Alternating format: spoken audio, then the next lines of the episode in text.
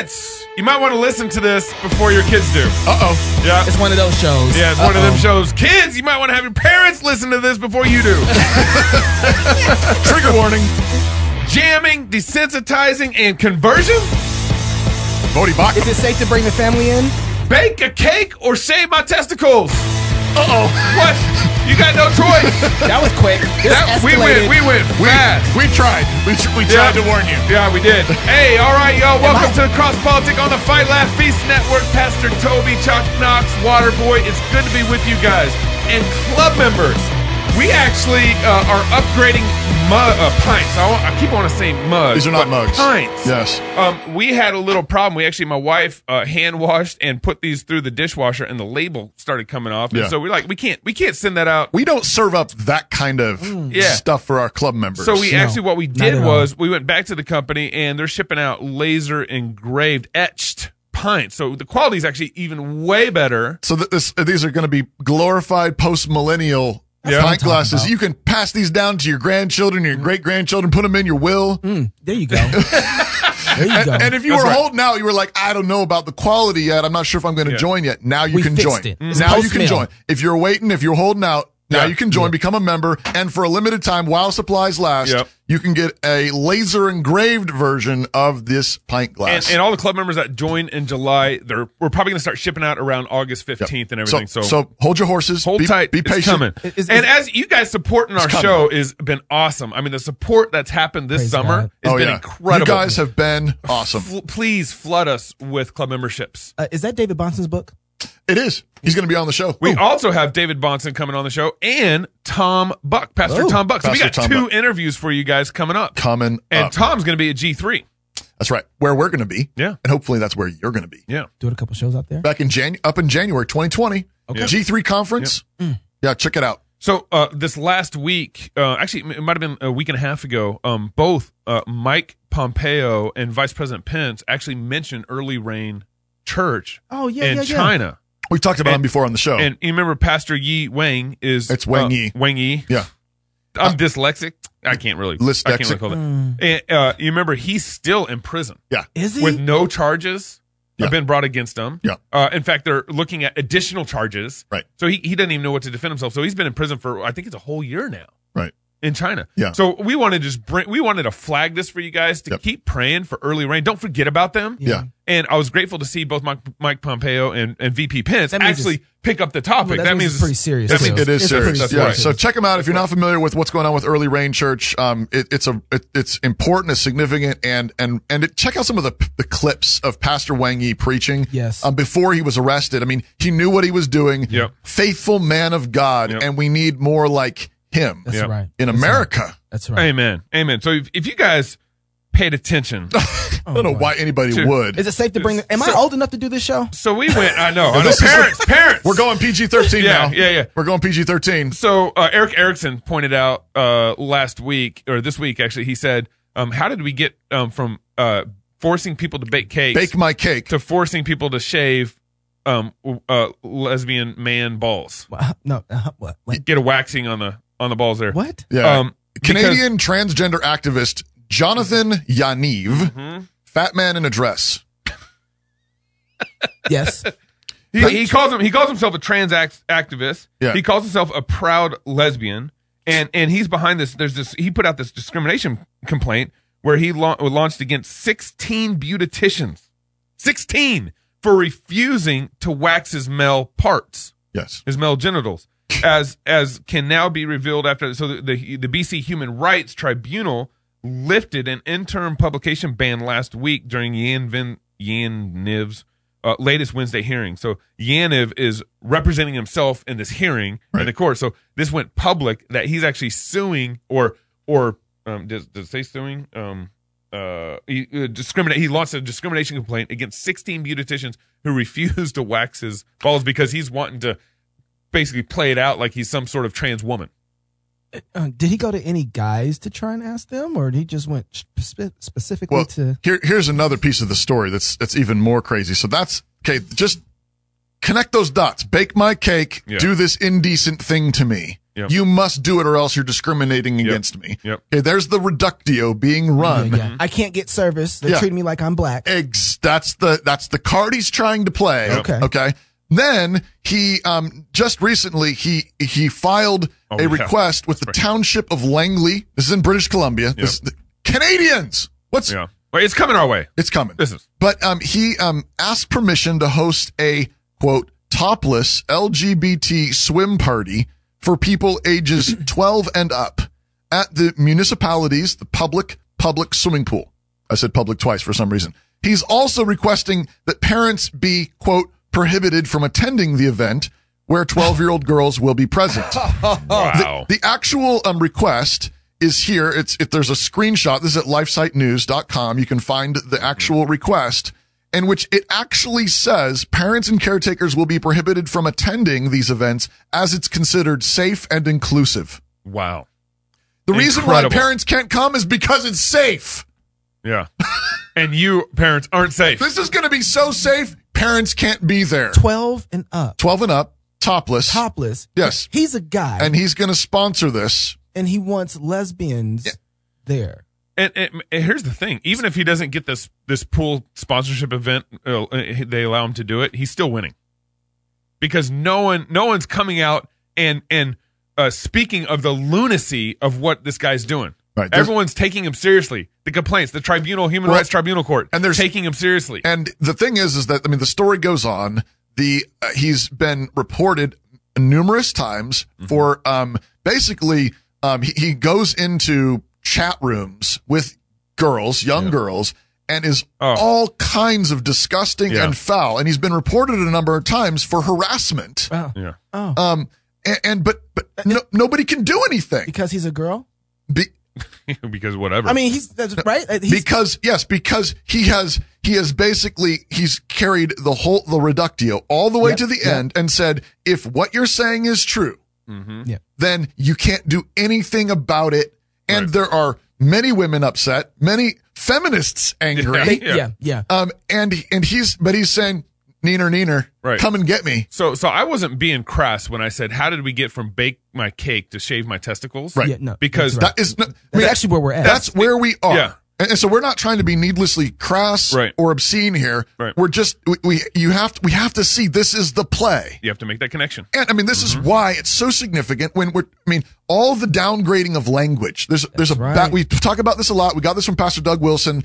Um, the, the battle is over the dictionary. Yeah. That's right. The meaning of words. And, and this goes back to why we care so much about the revoice stuff and That's the right. homosexuality thing. It's coming. Because when we downgrade this to same sex attraction, I'm saying that's even a downgrade. That Yeah. is. We need right. to be calling it homosexual lust Yeah. Yeah. sodomite temptation. Yeah. Right. Yeah. We need to call it what the Bible calls it because what we're talking about, and again, I'm, I'm not trying to be needlessly crass. We're talking about men who want to have anal intercourse Yeah. Right. with other men. Right. Which is foul and disgusting and obscene and it's an abomination. And, I, and I mean, that's what we're talking about. Right. Absolutely. And, and so you got to stay with us here for a minute. We're going to walk you through the If you, play that's can, being if run. you can handle it, Yeah. if you can bear it. We're going to walk you through the play being run. You, you got a comment? You know, I just wanted to set this up. So we're about to play some clips from Voddie, and so this this is very important because Gay is the new black. He, he Gay is not the new black. He did a It's talk on that. We had him mm. come in here to Idaho to do that, and he in this talk he talks about the process in which that they're getting us to move down the road to accept this mess. It's the same kind of play that I, I read to Andrew Klavan when I was talking That's to him about right. the article right. um, Yep. from Front Page Magazine with um, with Molly Millett and uh, and Kate Millett, Yep. uh, or Mallory Millett, and, and it's the same kind of thing. These he's quoting from people Yep. who are who wrote down their plan yep. Yeah. to basically take down traditional American families. So I want to say this: Marshall Kirk and Hunter Mats- Madsen wrote a book after the ball. Now these are people After the ball. After the ball, you got to get this. And well, listen, here's the subtitle: How America Will Overcome Its Fear and Hatred of Gays in the Decade of the '90s. So this was written back in 1988, and then they had a little meeting yeah, of, of their action plan, and they released the book in 1989. And these are two professors from Harvard. Pay attention to this. professors from Harvard. Professors from Harvard. One of them is a psychologist, and the other one is a, a professor in marketing. okay. Ready?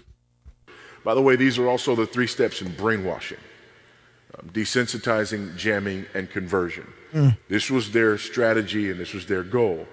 Desensitizing, what is that? Um, to desensitize straights to gays and gayness, inundate them in a continuous flood of gay related advertising, presented in the least offensive fashion possible. If straights can't shut off the shower, they may at least eventually get used to being wet. Ooh. Just overwhelm them with images of homosexuality. With How? many sermons. Um, movies, TV shows, commercials, outed actors and athletes. These are incredibly important. Notice, notice both gays and gayness. Yep. What we're talking about is two words that you can find in 1 Corinthians 6, which is both those who practice sodomy, homosexuality, and the malakoi, The those who are soft mm-hmm. or effeminate. We're mm-hmm. talking about both the acts of homosexuality and the culture that surrounds it. It makes them good. It's always the, the It nor- best looking guy. normalizes Yeah, yeah, it. right. It's always the guy who's the best friend. He's always there for you. It's Yeah. always, they're always the good people. He's this. nice. He's, nice. friendly. Yep, he's yep. understanding. Yep. Greg Johnson. Mm. The second step in the process, jamming. Accuse religious people. Gays can use talk to muddy the, uh, the moral waters. That is, to undercut the rationalizations that justify religious bigotry and to jam some of its psychic rewards. Here's what you do in jamming. What, what you do basically is you take something that people hate. So the KKK, skinheads, the Nazis, and you equate that with being against homosexuality. And then you take something that people like, strong masculinity, and you equate that with being gay. Now, all of a sudden, when people think what they normally think, they have checks. Uh-huh. This is why when pastors preach on homosexuality, overwhelmingly they start their sermons in ways that they wouldn't start any other sermon. Can you imagine this? A pastor is getting ready to preach on adultery, and he says, Listen, before I preach this message, I want you to know I don't hate adulterers. And, and that's because Man, they've been jammed. jammed. They've been jammed. They've been Wow. jammed. yes. Both desensiti- desensitization and jamming, though extremely useful, are mere preludes to our highest, though necessarily long range goal, Conversion. which is conversion. Conversion is not about making people homosexuals. It isn't enough that anti gay bigots should become conf- uh, confused about us or even indifferent to us. We are safest in the long run if we can actually make them like us. This is the goal of conversion to change your opinion about homosexuals. See, So- So notice desensitizing, there's little drip campaign, Yeah, yeah, little drip right. marketing That's campaign, right. right? Yeah. And then and then jamming, you're you're uh, conflating issues and and you're confusing them. con- con- conflating and confusing them, and then the goal is conversion. Yep, yep, yep, yep. And it's humanizing it too. It's, It's- part a- of the jamming process No- is humanizing. it. normalizing, and in, in some worlds we call it grooming. Yeah, and that well, that's Oh! right. And you notice that how it's the black strong athletes that they've been using mm. because they have the black side with it. This this is the problem with the homosexual movement. They have been Trojan horsed in through the social justice stuff. Yeah. Through they know what they're doing. Yes, so they do. black strong athletes, we like those guys. Yeah. Oh, he's got to be good. Yeah. Listen, again, these are the authors themselves. Please don't confuse conversion with political subversion. By conversion, we actually mean something far more profoundly threatening to the American way of life, without which no truly sweeping social change can occur. We mean conversion of the average American's emotions, mind, and will through a planned psychological attack in the form of propaganda fed to the nation through the media and the schools, Wow. Um, Let me put it- designed to make the younger generation among us blame the church for homosexuality. Well, if we just love them more, well, if we were just more open, well, if we were only. See, this is what young people now believe about homosexuality. The problem is not the homosexual, the problem is Christianity. If Christianity was just better, then we wouldn't have the problems that we have.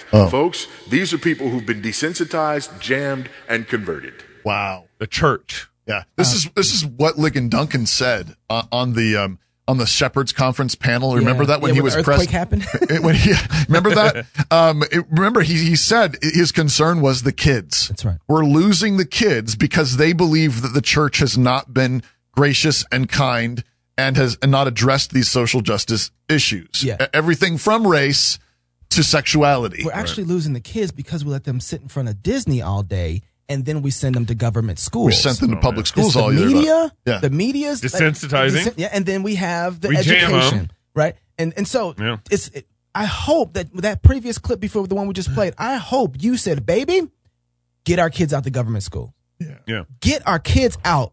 Yeah. That's how they're winning." So, so categorically, you look at desensitizing Yeah. is like the media, Disney, and all that right, stuff, and jamming is the public schools. Right. So, so That- I- the, the public schools are, Well, are and, and part of it too, though, jamming them for 12 years. But part of the play also is that they don't mind at all having the extremists like Yaniv, Fat Man in the Dress, Yep, yep. Yeah. right, who's making the beauticians do wants to make them do awful, disgusting, perverted things.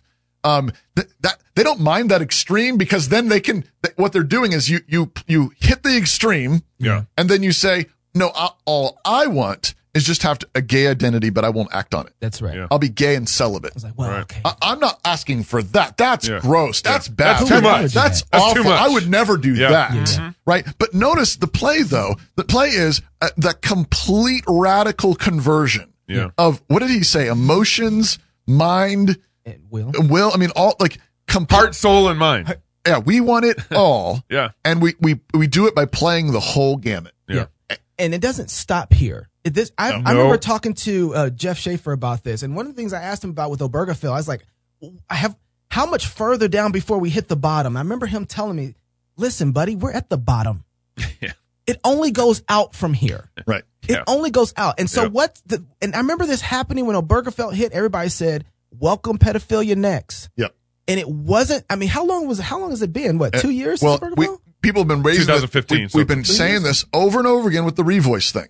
right. And everybody says it's a completely different thing. We say, what if somebody says, I have deep, unchanging, uh, uh predisposed, uh, attractions to children, but I won't act on them. I'm glad you brought that up. Can I be a pastor? They're saying it right now. What? Pedophilia is the actual sexual interest, regardless of whether a person buries it and never tells a soul and never does anything about it their entire life, or if they actually act on it. Pedophiles are arguably the most demonized people in society.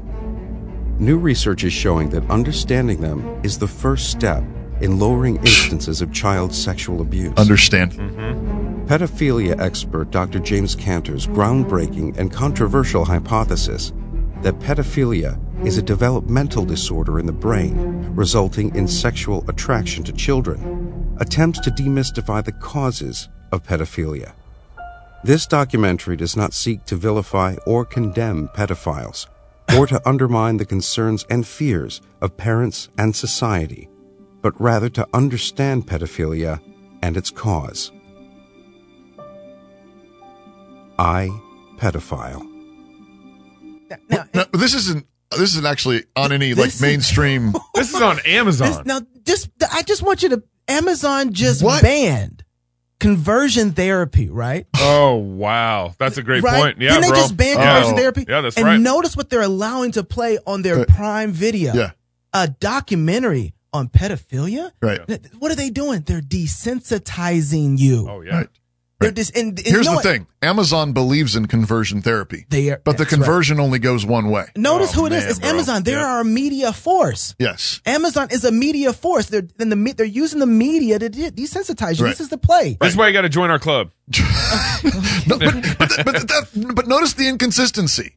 You you can't be you can't be converted Right. from homosexuality, Yeah. from pedophilia, Yeah. Yeah. right? You can't you can't do that. And But and, and you, you can need, be converted. but and, but and you need to understand that- them. That's where I'm going though. Is but if you can understand them, you can be Oh, converted. man. Go back to Voddie's thing. What are their names? Kirk Uh, and yeah, Marshall Kirk and Hunter Madsen. yeah. Yep. And they say we will. These are psychologists saying we can convert America. that's right. We can convert their emotions. A Yeah. complete psychological transformation. Mm-hmm. Yeah, that's and the way yeah, it's because you know the thing is they can't help it. yeah. Well, let, well, let me run this next clip. Okay. This is from the film. In Yes. those days, everything we knew was on the surface of the brain. But they found these large differences in the connective tissue. The layer of tissue under the outside of the brain is composed of what we call white matter. It's mostly fibrous tissue that connects the various parts of the brain together so it functions as a cohesive whole. And there were huge differences. When we show a regular heterosexual man pictures of a nude female, certain parts of the brain light up. The visual areas of the brain light up, the face recognition part of the brain, the movement parts of the brain. Natural. The areas we would expect. When we show a pedophile a picture of a child, the very same areas of the brain light up. All of the areas that light up, both in pedophiles and in adults, are all connected through the same set of white matter tissue that my team detected being different between pedophiles and non pedophiles. It's as if there's a literal cross wiring in the brain. This was really the first, you know, pretty undeniable proof that pedophilia is in the brain and not going to change. Can't change. Change it. Pedophilia is something that a person does not ask for. It's biological.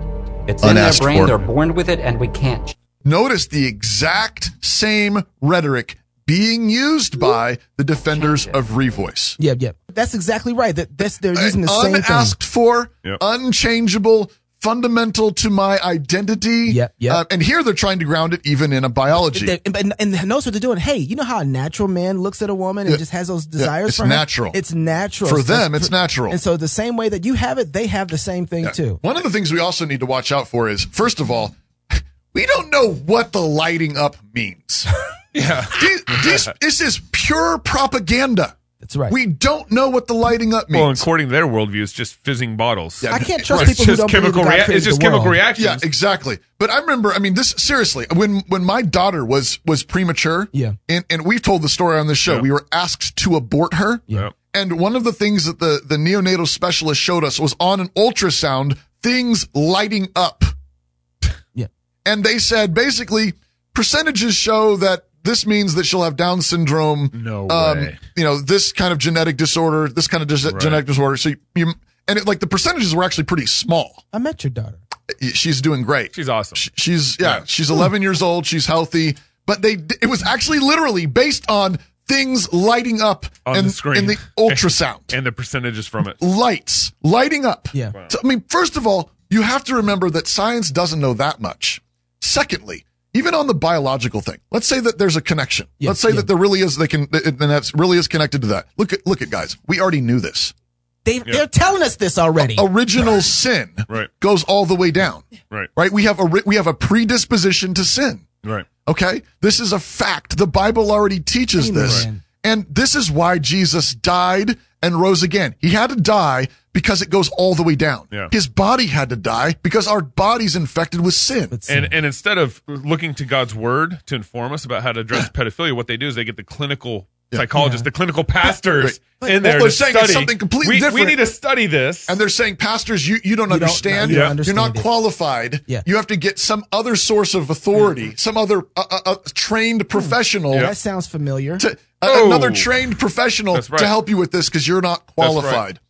If I tell you I'm a drug addict, maybe you will come to me as you're my neighbor and uh, would like to drink a bottle of wine, and I would say, No, I, I don't drink wine because I'm an alcoholic.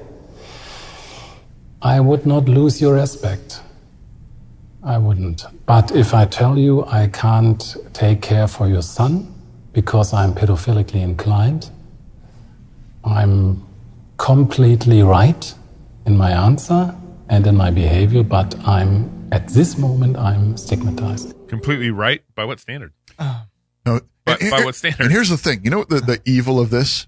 The great evil of this is it me unchanging, unasked for, means that you are trapped in your sin. There's no gospel. Amen. I know. There is Right. no good news for you. Yeah, Man. that's Right? That It's is just- wicked. It's despair. It's a Yep. worldview of despair saying this is just the way sin is. This is the way the fallen world is, and there's no way that I can change. Right. And this is why, again, not to pick on Pastor Greg Johnson, but I, I mentioned him earlier. I want to bring it back up to you. The, the, the thing I hate the most about all the revoice stuff and Greg Johnson is that no one apparently close to Greg Johnson loves him enough to tell him the truth that he can be free. Right. You don't have to live like that, And brother. people are sitting there just flattering him, and people like him. Millions of people perhaps like him, Yeah. Right. who are tempted in various ways because guess what? We're fallen. Yeah. Right. Because guess what? The, the, the slide, the staircase of sin just keeps falling. You can't, you can't look at porn as a hom- as a heterosexual and say this doesn't go anywhere. Yeah, you can't mistreat your own wife and commit fornication or adultery and say this doesn't go anywhere. No, you fall down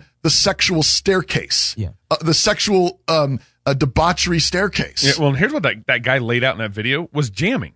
Well, I'm an alcoholic. Right. Right. You have no problem. I'm not going to drink alcohol, Yeah. but we- then if I'm a pedophile, Yeah. Well, yeah, we've been uh, desensitized. he just But got his, po- but his point is fair because we've failed to call alcoholics to repentance. That's exactly right. This is not a, just a disease. This this is this is a sin. That's right. and you must repent. And don't forget, how did the trailer start off? They're they're being neutral. yeah, we're, Yeah. They we're weren't not leaning we're one not way or the other. condemning, They're not condemning. and we're not saying anything that, about people that, that are concerned. trailer's so deceitful. Oh, it's full So of that's why I had to keep going in the film. What's? But notice notice what he says next, though.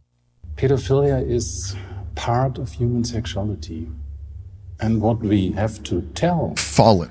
the public is that we should not condemn the preference, we should condemn the false behavior.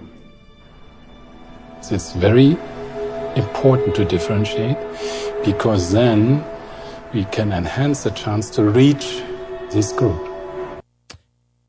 That was conversion. Yes, that's that's Wow. the goal. That's the goal. Right. And, Convert you. and and so with this no film, condemnation in my conversion. um, that's right. You're you're the one that's wrong. That's right. You're Yeah. the one that's wrong in this. And and notice though that that's what he. You're, you're absolutely right. It's a great phrase, Gabe, to use. What they're looking for is no condemnation. That's The right. problem is, is that the only place where there's no condemnation is in the blood of Jesus. Amen. Right? You, we have to tell the truth about the sin all the way down. And as we tell the truth about sin all the way down, there really is no condemnation in the blood of Jesus. But this is a false gospel that makes peace with evil. And this is why the church must not give way. And, and keep your eyes open, guys. This is a domino effect. Yes. This is a domino effect. There are no breaks. That's right. When you reject Christ and His Word, there are no breaks. Hide your kids, You hide your you- wife. You can't say only this far. No, No, no. there's no breaks. It's Christ or nothing. All right, Greg Bahnsen next. No, it's actually David. Uh, oh, Hey, oh, David Bahnsen. his son next. on Cross Politic. Classical Conversation supports homeschooling parents by cultivating the love of learning through a Christian worldview in fellowship with other families. We provide a classical, Christ centered curriculum, local, like minded communities across the United States and in several countries, and we train parents who are striving to be great classical educators in the home.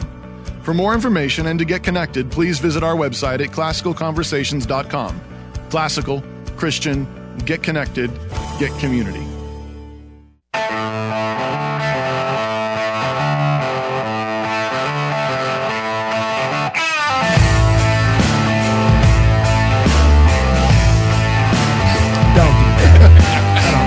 Welcome back We need to a dress code here. to Cross Politic on the Fight Laugh Feast Network.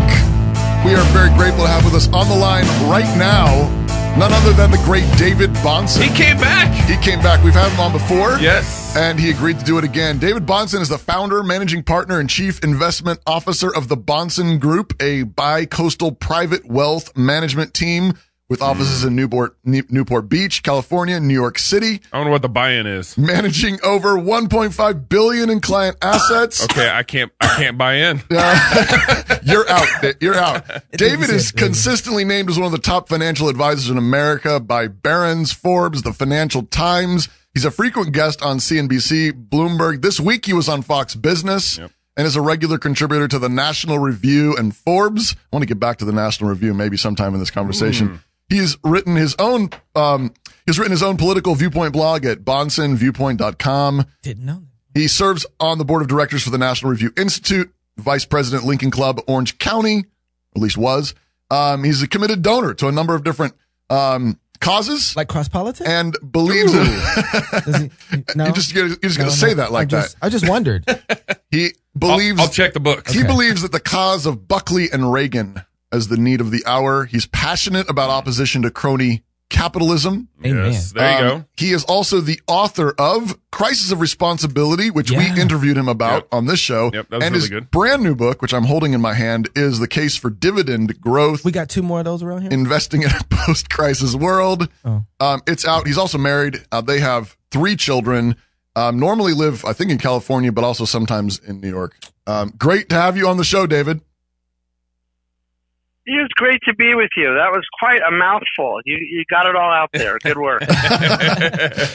So, David, uh, introduce our audience to your new book, uh, "The Case for Dividend Growth." Why? Um, why'd you write it, and why should they care about it? Um, I don't know if your audience should care about it or not. I, I, I don't even know how to begin with that. Okay. The, uh, I wrote it because I have very strong feelings about the way that investment capital should be managed. I have spent 20 years uh, implementing the uh, philosophy of asset management that the book is about. hmm So uh, at the Bahnsen Group, we now manage a little over 1.7 billion dollars, and we utilize what we call dividend growth investing very heavily. And I wrote a book about it to just sort of do my very best to take what can sound like a complicated topic. I don't think it is. And give regular old readers an opportunity to understand better what good fundamental long-term investing ought to look like, and that's what the book is about. And so, uh, so define dividend growth for us then. It is the idea that we want to be invested in companies that A are making money. Okay, so write that down. That's novelty. Okay. Doing All that. right. He, he, he was right. Uh, he, he's going to answer stupid questions. Go ahead, David. That B, from the money that the company is making, are growing what they're paying us as the shareholders, as the investors. Okay. So the dividend is what you call your piece of the profit that you get when you're an investor in a company. And we are advocating investing in companies that year over year over year are growing that dividend that they're paying. And so it stands to reason if they're growing the dividend they're paying, they're also growing the profits. Mhm. Uh, now, why in the world would anyone do anything different? Well, there are an awful lot of companies that pay no dividend and their stock prices still go higher and higher and higher. Mhm. And of course, people can make a lot of money buying a stock that never pays a dividend, that goes higher and higher and higher, and then they sell the stock at a big Right. profit. Right. And they say, why do we need your lousy dividend growth? Yeah. And my argument is that for a sustainable and tangible and repeatable and fundamental way to invest money, manage risk, and, and, and faithfully execute on where the highest risk reward trade off is, Mhm.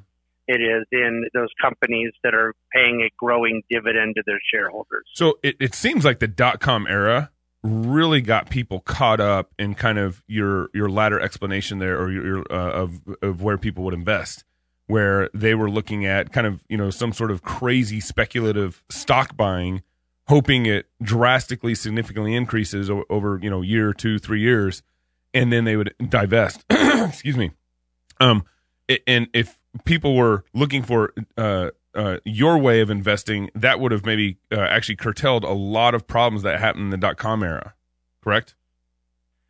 Well, it would, but see, dot .com is now 20 years old, Mhm. and I'm not sure that it's any different in 2019 with FANG. And so, for those who don't know, FANG is the incredibly intelligent and highly sophisticated acronym that the media came up with for Facebook, Amazon, Netflix, Google. and so you, you have uh, four or five companies at different points. People have kind of thrown Apple in that mix, and Nvidia had a little run in the sun there, so they can double up on the A or the N or something. And you know, I've never really understood how much time. I don't really know how much time we're actually saving when we use an acronym, and then you have to explain what's in the acronym. Yeah. yes. Yeah. word to begin with. And so, anyways, um, in these cases, these are great companies. Most of them are, are big. Some of them make a ton of money. Like in Google and Facebook and Amazon's case, they have the capacity to make as much money as any company in human history. I I mean that literally. Mhm. Yeah. Mhm. But uh, the point being that what the stocks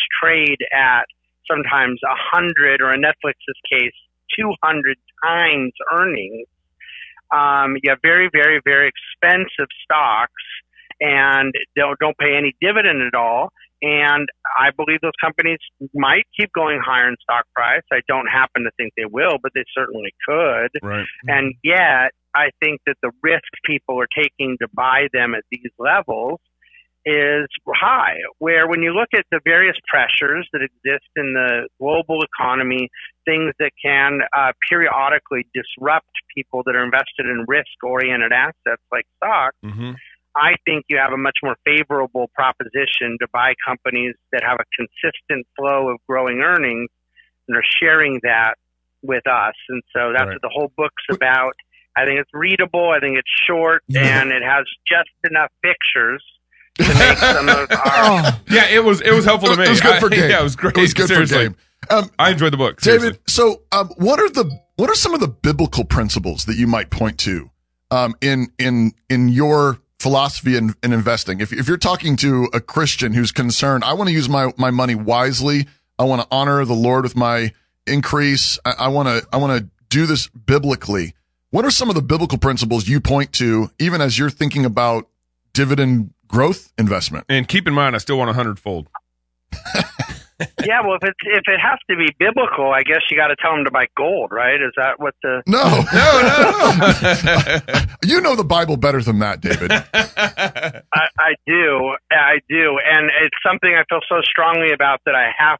The only play in my playbook is to mock it when I hear that kind of stuff. So, um, l- listen, it is something that between you and me and and the others who are listening to us right now, five people. um, I happen to believe that this is an unbelievably ideological subject for me. Mm, and yeah. anything that is ideological for me is theological. Yeah. And there is there is rooted in my beliefs about dividend growth investing a very serious theological foundation. It was not explicitly laid out in the book, but he who has ears to hear can detect it where they wish. The Okay. answer is that I believe most investing in equities, in companies, investing as a means. Uh, what is it you're doing when you invest in a company? You and I start a lemonade stand, and someone gives us money, and they want a piece of the company, or we go buy some shares of Microsoft. What are we doing? We are buying an interest today in profits made tomorrow, or the hope of profits tomorrow. Right. That's what equity ownership is: is a discounting into the present, an expectation of future cash flows Right. no problem. I'm all for it. Extremely faithful to the parable of the talents. We're Mhm. all on the same page. That's yeah. right. Yeah. And and within that, there is greater reward with companies that are riskier. Risk reward trade off being uh, proportionately correlated, very very proverbial. Yes. So there's an awful lot of precedent for this. Okay Yeah. this is where I disconnect from a lot of modern investing is rank speculation being confused for risk oriented investing. Yeah. Effectively, I believe most non dividend equity investing is without people knowing this, by the way. I don't think that they're self aware Sure. uh, their epistemology doesn't give them a consciousness about this, but what they're functionally doing is just hoping that some other sucker also believes it's going to go higher. and then another, it's, it's greater fool theory. Yeah. I'm buying it because I think someone else will buy it for more. yeah, yeah. yeah. It- And it's sort of like dividend investing, you, uh, I'm sorry. It's sort of like casino. Uh, a difference between investing or, or gambling versus investing in an asset. And and I think that's right. Although it's a difference, there is a difference of degree, though. Even though I would agree with you, there's not a difference of kind. Yeah. By degree, you quite literally in a casino have an assurance that the math is against you, Yes. right? That's Yes. like that's That's baked in. Yes. Where where I think it's perfectly logical to say, no, no, no. I really believe the math is in, in is for me mm-hmm. that more people are going to like Facebook next month than like it this month, or or Yeah. Amazon or whatever the high flying kind of hot dot stock may be. Yeah. But the point is, it is not being done on the basis of an ongoing, substantive, fundamental. I say in the acknowledgments uh, to to my children, the book isn't dedicated to my kids, but in the acknowledgement section, I make a, a comment in the book, and it's probably the most um, I show my cards in the book about the sort of worldview that is embedded in it, mm-hmm. where where I say to them that I, I my prayer for their life is that they appreciate the miracle of compounding, um, and that they invest for what is real and not for that which is speculative, mm. and receive the dividends of truth, beauty, and goodness. Blah blah blah. So so my point being that I I don't say that as a kind of baptized um, spiritual thing. I, I actually really believe that there is something real in buying companies that are growing profits and sharing them with us, mm-hmm. and that there are mistakes that can be made. There is risk, all of those things, and yet I think it separates from almost kind of mystical greater fool theory that drive that that latently drives so much investing. Yeah. That's really good. Yeah, that's excellent. Actually, so what I was thinking about, man, I am I'm a noob in this, like serious noob. I, you're gonna laugh at me. I use the Robinhood app and the Acorn app. Okay, I know. Shame on me. I get it. But uh, what? So then, in light of that, would you look at something like Bitcoin and and cryptocurrency? Would you look at something like that and say, what are you doing investing in in those things? Well, if I were being generous, I might say that. Like if I was in a good mood and being charitable, I wouldn't even use. I, I wouldn't even button. use the word invest. Yeah. I, I would just say, do you not know that at the casinos they give free alcoholic beverages? Oh, oh, oh, oh, oh. Okay, where's my soul? Um, so then. Uh, uh, connect the dots real quick. Yeah, yeah, yeah. Connect the dots for our. You're gonna have to bring me back for a whole nother episode if you want to talk about. Uh, it's, not I, it, it, it's not something I take seriously. It's not something that any grown adult who you will ever talk to could explain what they're doing or why. Um, for 30 years, we've had a sort of sociological movement in a sound money uh, crowd for why we need something less volatile than the U.S. dollar right. and fiat money. Right. And so then finally we get ready to do this, and they do what? They come into a uh, more a more fiat uh, cre- creation that is by definition fiat, yep and in its second year of being a high profile asset dropped 85% in value. Mm-hmm. So um, if I got to pick between the US dollar and something that drops 85% in a year, yeah. I think I'm feeling better about that entity backed by people with a lot of machine guns and, and, and nuclear weapons. okay. So how do you think about startups and all this? Um, w- would you invest in a startup company? Um, well, that's a great question, and, and, and it is a separate category from what Certainly. I wrote the book about. So yeah. I believe that uh, this concept of measuring the risk and reward is a permanently held um, theorem. You you have to accept that the greater the risk, the greater potential reward, mm-hmm. and that the inverse is true. The greater right. the potential reward, the greater risk you take on. So then it becomes incumbent on a person. Let's go back to sort of a parable of the talent structure to uh, analyze their own capacity for risk. Mm-hmm. In the dividend growth world, I argue that risk is wrongly defined. Mm-hmm. That that we are looking at the how much one has an appetite for up and down movement in stock prices, but not the actual permanent erosion of capital. Where with startups, one has the potential to permanently erode capital. A lot of startups just don't make it. Right. Yeah. And it isn't like, well, if you wait it out eventually to come back, well, the company that goes away doesn't come back, right? right. And so I don't think that a um, an awful lot of let's say kind of middle class, you know, people saving for retirement, saving for college, uh, trying to kind of handle their their standard financial planning needs ought to be looking at startups and something that has the potential to erode capital that they may need permanently. Mm-hmm. But then there are people, and I'm I'm blessed to be in this situation. I invest in a lot of startups and things myself that have the capacity to take on some of those risks, but it's all Mm-hmm. defined in the context of a more holistic and global investment strategy. And so, and by global, I mean global in my life, like my entire financial picture. Right. Mhm. Um, so the answer is yes, I do really like startup investing, but I just think it needs to be in the proper context for the individual doing it. That's really good. All right, I want to just turn the corner really quick. We're almost out of time. Got two minutes left with you, I think. And I just, um, I really enjoyed this. So t- completely different topic, really. Sort of. Maybe I don't know. Maybe there's some connection, deep, deep, weird connection. Um, but I really enjoyed listening uh, uh, to you and Jonah Goldberg on your, your uh, his podcast. Uh, what was that? A couple weeks ago when that dropped. Um, Yeah. uh, talking about uh, so two um, National Review writers, conservatives. Well, I guess Goldberg's now doing his own thing now. Yep. Um, but uh, talking about the But whole. Goldberg, Jonah, just so your just so your listeners know, uh, Jonah's still very affiliated with National Review. Yeah. Okay. He's still a fellow at the in- institute and all that. Okay. So, yeah. They're, they're still friends, man. They're homies. Yeah, still. yeah, yeah, yeah. Anyways, you guys had a little talk. Totally. Had a talk in in in Jonah's hotel room about um uh, the whole S- Sohrab Ahmari, David French uh thing, and and then you know here we you're talking about you know theonomy, theocracy, and everything. And um and you were kind enough to respond to a couple of private questions I sent to you on Messenger. Um and I, but my my question just real quickly. First of all, I just wanted to thank you for it. I think it was really it was just a fun conversation, and for the and for the listeners and audience, uh, check out Jonah Goldberg's um uh, podcast and look for his conversation with David Bahnsen. It was it was really fun, uh, intriguing. Um, just given the the connections y'all have.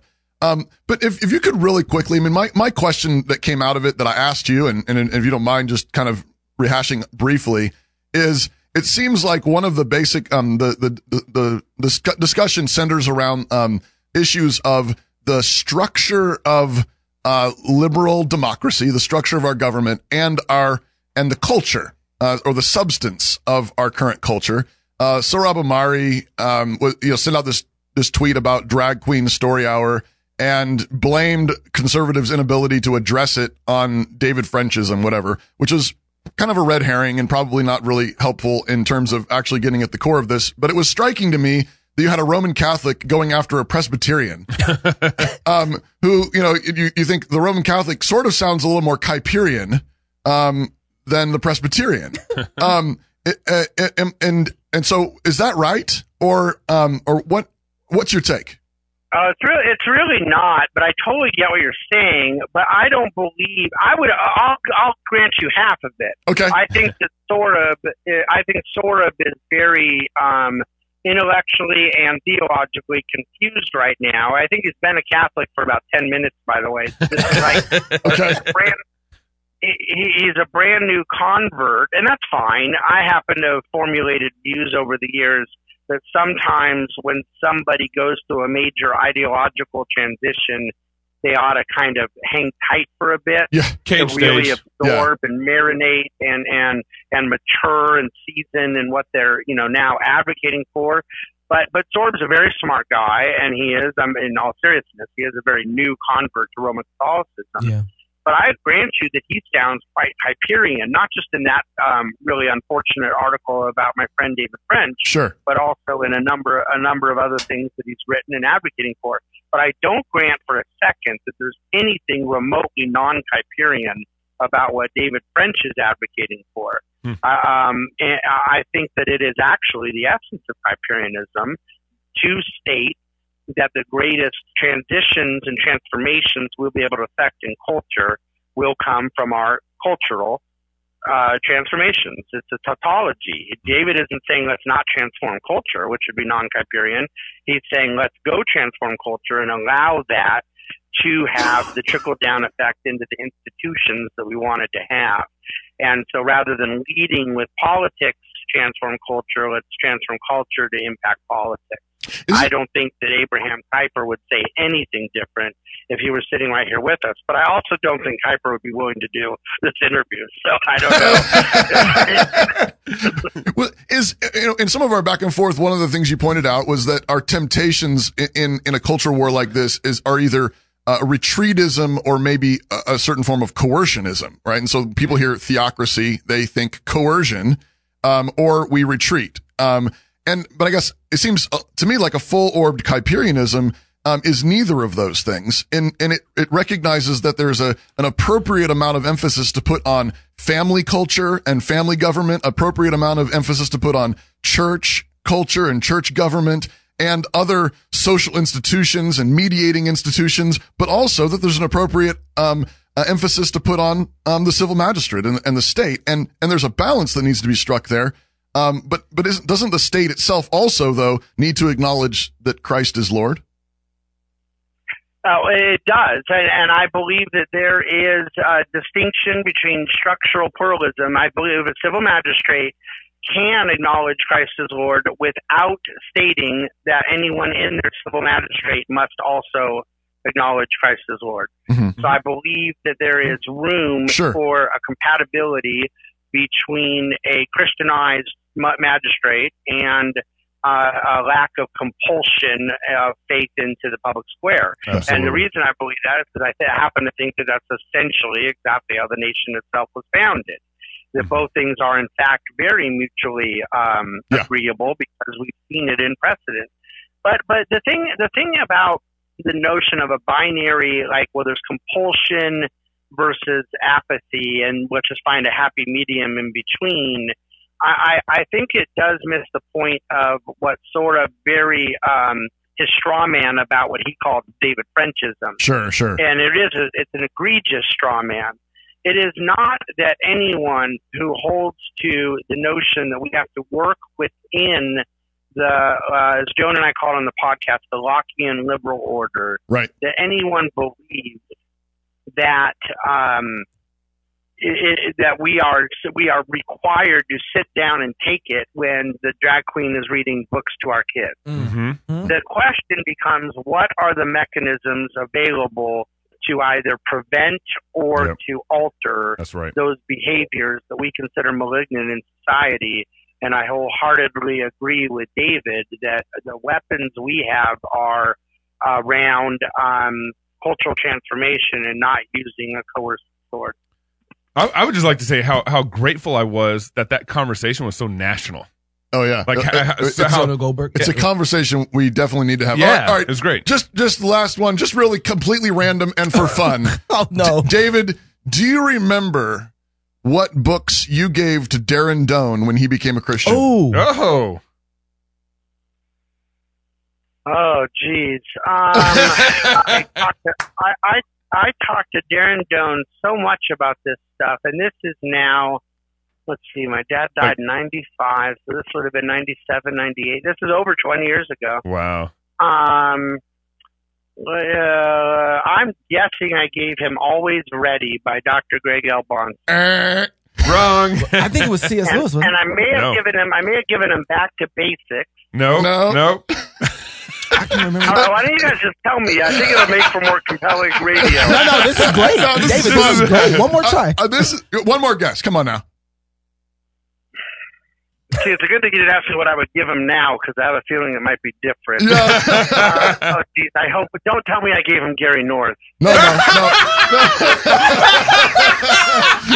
oh no, no, don't worry. You're okay. You're okay. All right. I, I texted him last night just to make sure that I got this right, but I think this is fantastic. I mean, Darren Doan, this filmmaker making music videos, Yeah. Blink 182. If you don't know who he is, Yeah, check yeah. him out. Living Uh, a pagan life. Zach Brown. You know, starting to work for Tooth and Nail Records, and da- he comes becomes a Christian. He says, "I got to talk to somebody.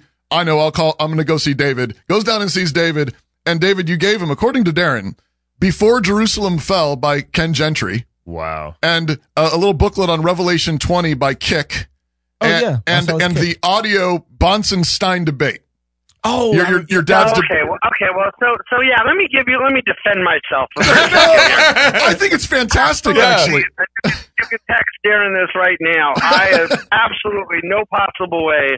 I gave him uh, uh, Gentry eschatology book without a conversation preceding it where the topic came up. even even when I was young and stupid, and now I'm uh, I'm old and stupid. but even when I was young and stupid, I had enough sense to not feed with eschatology.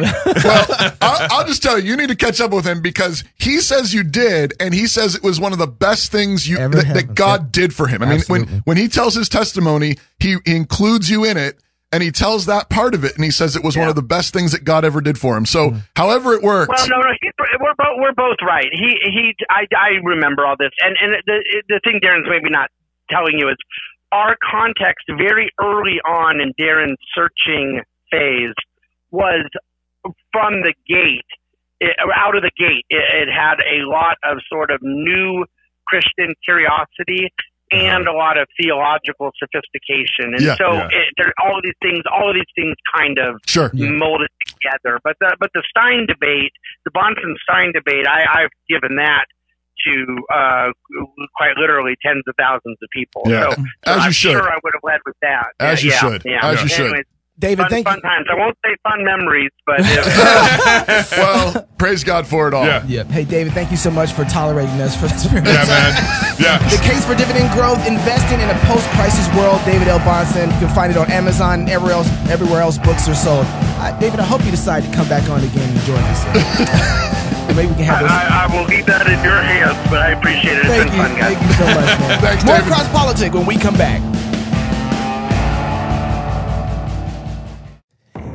You need a little red meat in your diet, Pastor Doug Wilson. However much we might want to obscure the issues, however much we want, might build great universities with trained brains to cover everything in a dark mist, however much we reward those pundits who make ample room for our lusts and opinions, at the end of the day, we have to decide if we are going to do it God's way or not. If Baal is God, follow him. If Yahweh is God, follow him. There are no third party movements on Mount Carmel. Everybody is in the game, and there are no sidelines. So, what's it going to be?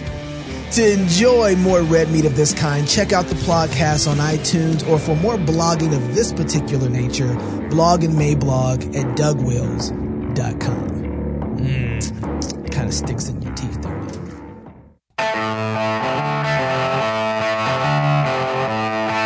This is his introduction music. What, what, would, what would you like? This is his introduction music. You Really? something You gonna do that to my boy? I'm sorry, my bad. How about Come on now. That's right. Are you done?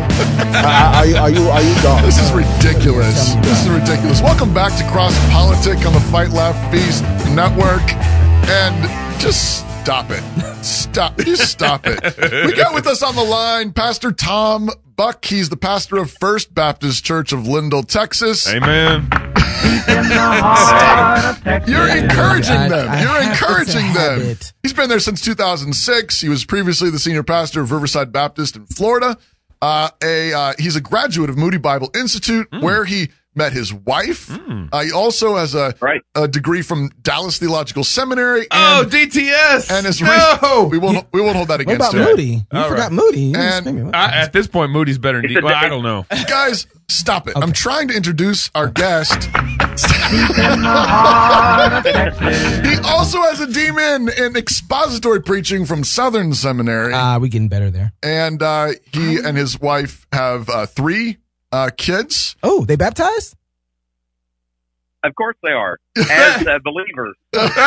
They all believe. J- just like our kids. Uh, T- Tom is quite the sports fan, particularly. Bi- biblically baptized. Biblically baptized. Oh yeah, see him sneaking that in there. Uh, he's a big fan of the Dallas Cowboys. Amen. Um, America's team. and Oh, he likes to Oh, lose a lot. I am. Yeah. I'm sorry, you get comfortable with losing. Still America's oh, team. man. And Tom's going to be speaking at the G3 conference Which we're gonna be at. in January, where we're going to be, and hopefully you're going to be. Yes. Hey, uh, Tom, thanks for joining us on Cross Politic. Hey, it's good to be here, guys. And Thanks for having me. We're really sorry about Gabe. Hey, That's all right. Uh, Tom, so you're going to be um, the the theme of uh, G3 this year is worship, and you're going to be speaking particularly on uh, the role of preaching. And, and so, I mean, is um, is preaching really part of worship? Well, absolutely. Preaching is, is central to worship. Um, I mean, we can't, there has been no worship if the Word of God is not preached and the Word of God is not, and the preached Word is not responded to properly. Hmm. So, uh, that is the, everything it revolves around the preaching and response to the Word of God.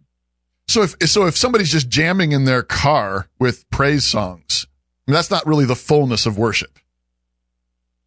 No, no, not at all. I mean, I certainly am not going to try to, you know, um, bifurcate every little bit part of what worship is or say, well, someone's not worshiping. I'm sure somebody will get upset about that. But if we're talking about the, the body worship together, corporate worship, Right. the gathering of God's people, then it, it revolves around the Word of God. Mhm. Um, and if we have not heard the word properly preached, and I think that's important, it's not just someone has preached something, but they have actually preached the word of God, and then and people have rightly responded to it. Their worship's not happening. You know, it's it's interesting you say that because you know I, I come from a very charismatic background. You went to Moody, so you got some of that still stuck around in you. I'm guessing a little bit. Little Yeah? Okay. yeah. So, but it, you know, I forgot. I used to go to services where the singing would break out, the dancing would break out, and the uh, for lack of a better way to say this, the spirit would fall in such a way. It's so hard to go back. The spirit would fall in such a way that the preacher would get up and be like, mm, "My, my, my."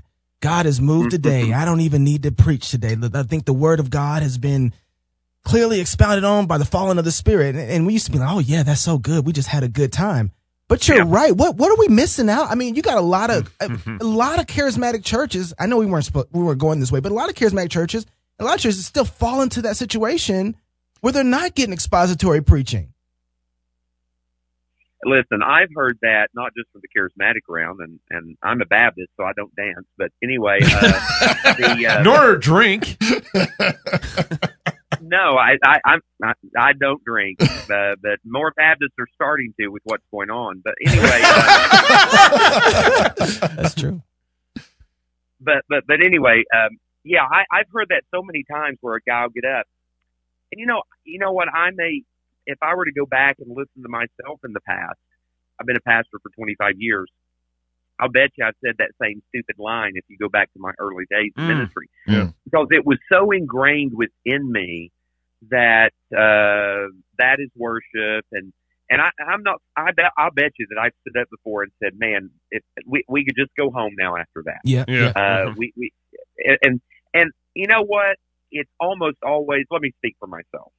It was certainly some level of patronization and you know you know look patronizing the the the musicians and man that was good and it was moving and whatsoever. Mhm. I think it's more of a filler line for a lot of guys um, than anything else. Mhm. But if we keep teaching that as we have been, people are going to begin to believe it, and they have. Yeah. And so that's why you have music guys called worship pastors.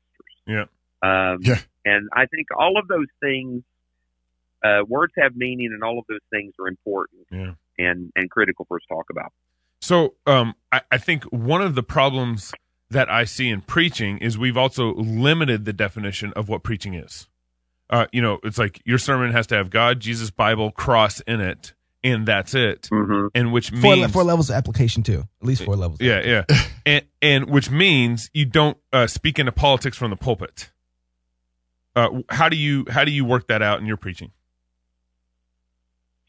Well, I would say this: um, all preaching needs to have good, solid application. I think we'd agree with that, right? Right? Yes. Yep, we're there. Yes, sir. Okay. If you don't have application, uh, it's not good preaching. So I don't know how that you don't at some times, when the text demands it, uh, also help people think how they apply God's word to how they think about political things. Yeah. Yeah. So, you know, if I'm going to apply the text to how I think about marriage and how I think about raising my kids and how I think about uh, living as a Christian in the workplace, um, how do I do that in all those arenas and never apply it to what do I do in the voting business? Mm-hmm. Right. Sure. I don't know how you do that.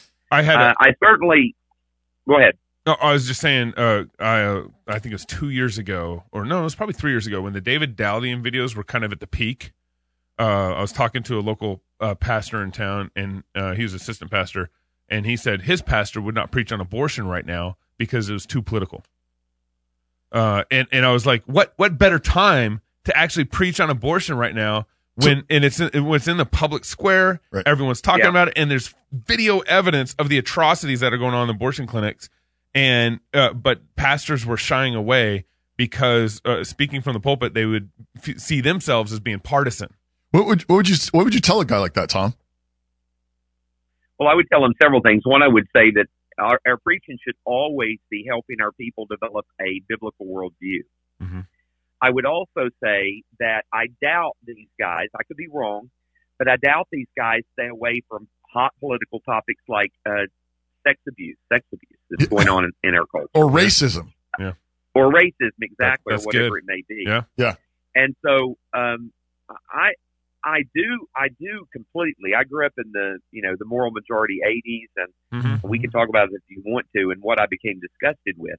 But I became disgusted with a lot of the the politicizing of the pulpit. Mhm. I, I think there's a difference between politicizing the pulpit and and speaking the word of God from the pulpit that informs our politics as Yep. well. Uh, I think there's absolutely. a difference between those things. Yep. So let me, you know, I don't mind to drop names. So Robert Jeffress politicizes the pulpit. Yes, yes. Okay. Absolutely. There's no doubt that he politicizes the pulpit. He's in, you know, he's in First Baptist Dallas, and I'm thankful for many things about Robert Jeffress. Yeah. He preaches a clear gospel if you hear him preach. Mhm. But but I think that certainly in his ministry, the gospel gets clouded out by what the perceived politicizing that goes on there in his pulpit. Absolutely. So I think what people do is they overreact to that. And I went through a period of time that I overreacted Yeah. to that kind of thing. Mhm. And so we draw back completely, and that's not very good. So I would tell him, hey, if the text is speaking about something in particular that goes directly towards uh, the issue of abortion uh, and how we need to think about the murdering of millions of children in our culture, in a culture that has become totally uh, anesthetized to that. Desensitized, jammed, and converted. Yeah. It- it- yeah, absolutely. uh, desensitized to that.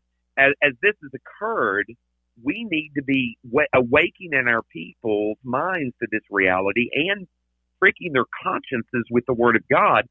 That what really matters is not the economy, stupid, every day. It, what matters is uh, the fact that millions of lives are being murdered at the hands of our of our nation. The blood is on our hands. I think Yeah. needs to be addressed. It also seems like, uh, in addition, I agree with you, and I think that the text should be the guiding thing, Yeah. and, and we should not be taking our cues. That's the problem. It seems with a lot of a lot of pastors and preachers that get things confused is they're constantly taking their cues from the world. Like Fox News. Y- y- Right, and frequently for conservatives, it's it's Fox News yeah, yeah. or whatever Trump's been tweeting about or Right, something. right, right. Um, but Right. the, but the flip side, of course, is that as shepherds, our job is to guard the flock, and that means that we also have to be aware of the ways in which they are being pummeled Right. Monday through Saturday with an al- with alien gospels Alien Yeah. discipleship. all, all and- week yep. long. Yep. And so, if we're not addressing what they've been attacked with throughout the week, we're not being faithful shepherds. That's right. You're, you're absolutely right. That our preaching that we do is a small morsel on the plate that they've been eating from all week. Yeah, right. And we, we better make sure that it's the most potent, uh, protein filled, if you will, Yeah. uh, piece of meat that they eat all week That's right. uh, because our, our people are inundated constantly with other messages. And you're right, some of them are extreme cur- conservatism that has an agenda, or and I'm talking about political conservatism, Sure. Yeah, yeah, yeah. or extreme liberalism on the other side hmm uh, that want that is, that is battling for the hearts, minds, and souls of our people. hmm There's So a, there's, uh, I, got, I got a question Oh, here go r- before So we did he, turn but you just interrupted him. But go ahead. Um, they're from Texas. Okay. They oh, have yeah, a yeah. special Will you let me talk to Tom, bond. please? Okay. Can I can I please All right. have a dialogue with Tom? Yeah. Go ahead. Tom, uh, I, I, one of the things that has frustrated me uh, along the along the lines that we've been talking about with with politics, and I did say frustrate, We um, is that uh, there's been kind of this um, uh, lie that's been been pushed on pastors is that you need to be winsome, you need to be you need to be tender in your preaching, you know, as opposed to being like Christ or like Paul, where you're far more potent and even sometimes, as Right. the world would call it, mean.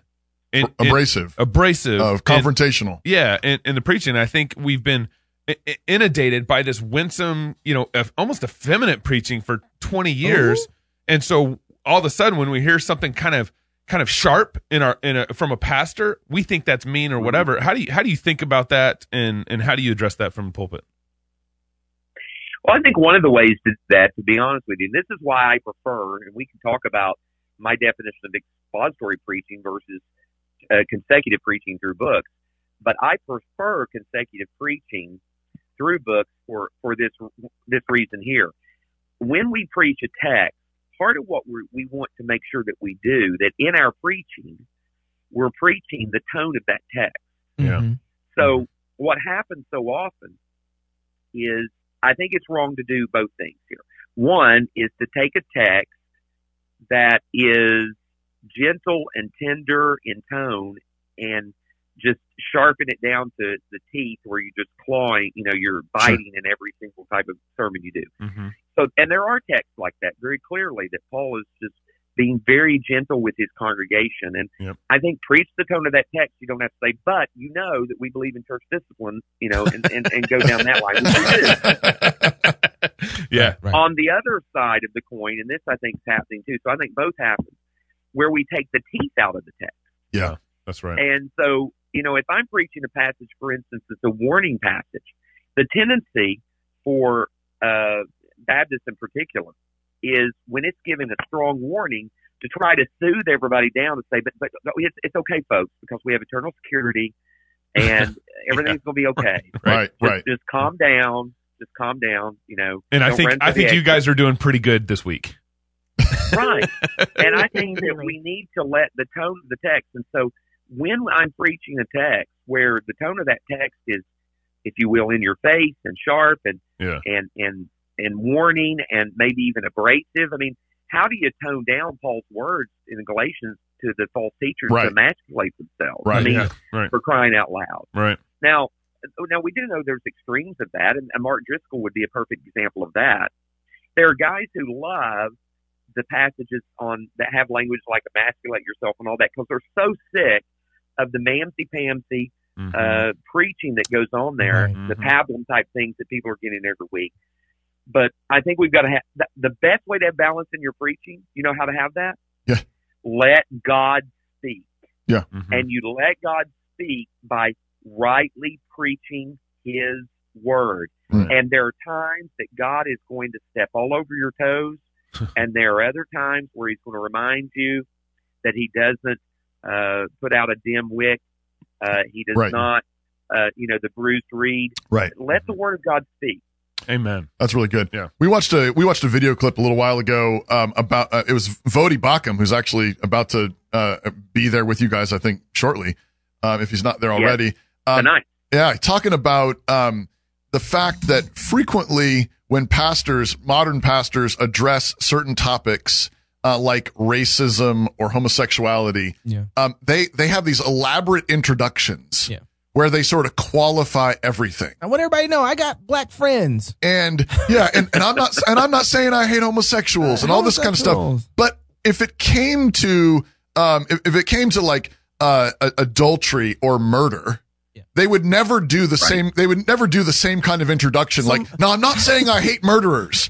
Um or or I'm or I'm not saying I hate I'm not saying I hate pedophiles. Like they wouldn't they, like they would go They would never qualify it they that would way. never Yeah, qualify it. They would just say, here's what the word of God says. And of course, it would need to be done with appropriate biblical balance. But, but right. is that kind of disconnect what's leading to the current culture in the SBC?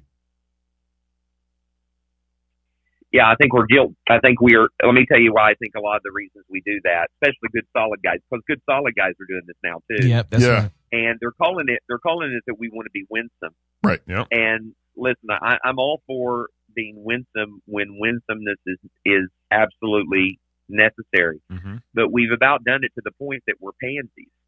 Uh, so Absolutely. Preach, preacher. Yeah. yes. Texans are playing spoken. Now I'm originally from Tennessee, so that's a double whammy. Oh, yeah, that's oh. true. Yeah. So, Although they- your they barbecue call us end is good up there. So, so Tom, right now, Did I lose you? Did I lose y'all? No, no, we're that's right- the connection's gone. uh oh, No, I'm just kidding. That.